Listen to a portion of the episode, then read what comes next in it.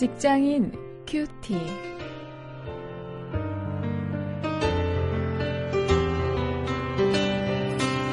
여러분 안녕하십니까? 2월 25일 오늘도 계속해서 마태복음 5장 38절부터 48절까지 말씀을 가지고 인간 관계를 주제로 말씀을 묵상하십니다. 인간 관계의 높은 기준 이런 제목입니다.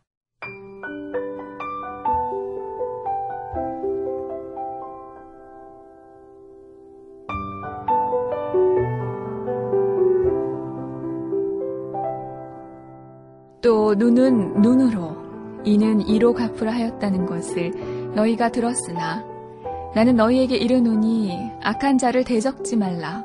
누구든지 내 오른편 뺨을 치거든 왼편도 돌려대며 또 너를 송사하여 속옷을 가지고자 하는 자에게 겉옷까지도 가지게 하며 또 누구든지 너로 억지로 오리를 가게 하거든 그 사람과 심리를 동행하고 네게 구하는 자에게 주며 네게 꾸고자 하는 자에게 거절하지 말라. 또내 이웃을 사랑하고 내 원수를 미워하라 하였다는 것을 너희가 들었으나 나는 너희에게 이르노니 너희 원수를 사랑하며 너희를 핍박하는 자를 위하여 기도하라. 이같이 한즉 하늘에 계신 너희 아버지의 아들이 되리니 이는 하나님이 그 해를 악인과 선인에게 비추게 하시며 비를 의로운 자와 불의한 자에게 내리우심이니라. 너희가 너희를 사랑하는 자를 사랑하면 무슨 상이 있으리요? 세리도 이같이 아니하느냐? 또 너희가 너희 형제에게만 무난하면 남보다 더 하는 것이 무엇이냐? 이방인들도 이같이 아니하느냐? 그러므로 하늘에 계신 너희 아버지의 온전하심과 같이 너희도 온전하라.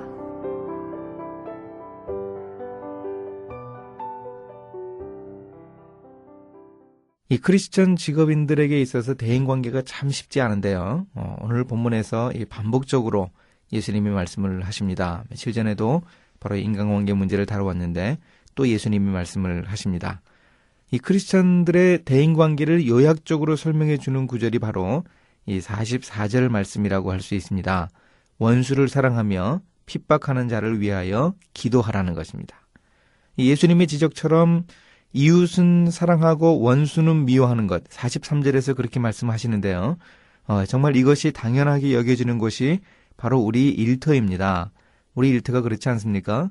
어, 우리 사람들은 사랑해야 하고 또 우리와 반대되는 사람들, 어, 우리 라이벌들, 어, 이른바 그 원수는 이 미워해야 하는 것이죠. 그게 어떻게 보면 이 철칙과도 같은데요. 그런데 주님이 말씀을 하십니다. 이방인도 자기 형제는 사랑하는데 세상과 똑같은 기준을 가진다면 어떤 상을 더 받을 수 있겠는가 이렇게 지적을 하십니다. 이 나를 힘들게 하고 또 다시는 상대하고 싶지 않은 그런 사람들까지 이 사랑할 수 있을 때 비로소 우리 크리스천 직업인에게 주어진 이 대인 관계의 기준에 도달할 수 있는 것입니다. 그게 바로 이 원수를 사랑하고 핍박하는 자를 위하여 기도하는 태도입니다. 사실 이것이 쉽지 않습니다. 이것이 예수님 말씀이고 우리에게 주어진 과제라는 것 우리가 충분히 인식하고 있는데 쉽지 않습니다. 그래 당장 사랑하기 힘들다면 우선 기도할 수 있습니다. 이런 자세로 기도하면 어떨까 싶습니다. 하나님 그나저나 모두 불쌍한 사람들입니다. 가만히 보면 저도 불쌍하고 저 사람도 불쌍합니다. 그러니 주님 도와주십시오. 제가 저 사람을 사랑할 수 있는 마음을 어, 저에게 좀 주십시오. 이렇게 좀 우리가 어, 기도해 보면 어떻겠습니까? 원수를 사랑할 수 있는 어, 그 길로 나아가는 기도라고 저는 생각을 합니다. 당장의 원수를 사랑하기는 쉽지 않아도 이런 기도를 통해서 하나님이 우리에게 말씀하시는 이 원수 사랑의 그 높은 단계까지 나아갈 수 있을 것입니다. 우리가 예수님의 이런 종류의 말씀을 보면서 흔히 느끼는 그 고민이 있고 갈등이 있습니다. 예수님이 우리에게 말씀하시는 그 목표가 너무 높다고 하는 것이죠. 그래서 예수님이 48절에서 말씀을 하십니다.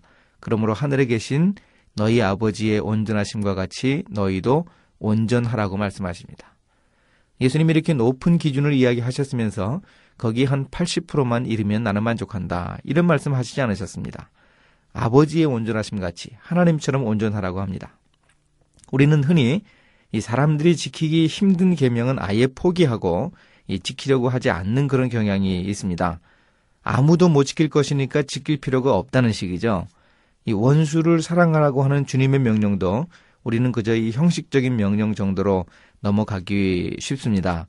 하나님이시니까 이렇게 하지 저희가 어떻게 이렇게 합니까? 이런 생각을 가지는 것이죠.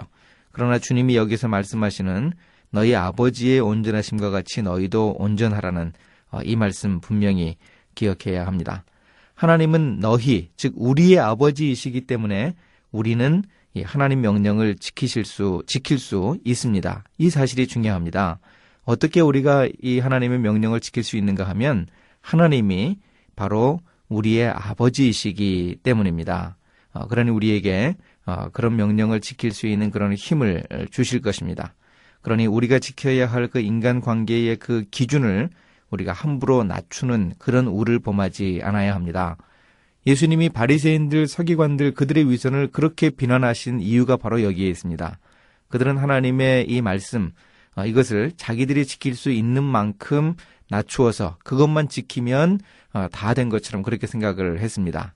하나님은 본질을 규정하시는데 자기들이 지킬 수 있는 것만 지킨다고 어, 그 본질을 이룰 수 있는 것 아닌데도 그렇게 생각한 것입니다.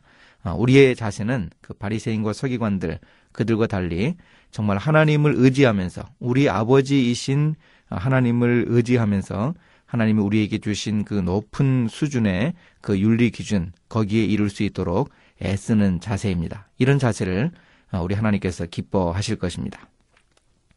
이제 말씀을 가지고 실천거리를 찾아보겠습니다. 내가 오늘 우리 일터에서 사랑해야 할 원수가 누구인가 한번 좀 생각을 해보죠. 이 원수는 그리 멀리 있지 않습니다. 참 인간관계 속에서 어, 우리가 자주 만나는 사람들 중에 예수님이 말씀하시는 원수가 있을 것입니다. 어, 그를 사랑해야 합니다. 사랑하지 못하는 나의 마음을 버리고 사랑해야 하는데 어, 그를 위해서 일단 기도할 수 있기를 원합니다. 이 시간에 정말 그 사람을 위해서 또 나를 위해서 기도하는 그 시간이 될 수 있기를 바랍니다. 이제 함께 기도하십니다. 하나님, 원수를 사랑하는 것이 하나님이 원하시는 온전함인 것을 잘 알겠습니다. 그렇게 사랑할 수 있도록 사랑의 힘을 제게 주옵소서. 저의 문제도 발견하게 하시고 그 엉킨 문제들을 풀어낼 수 있도록 도와주옵소서. 예수님의 이름으로 기도했습니다. 아멘.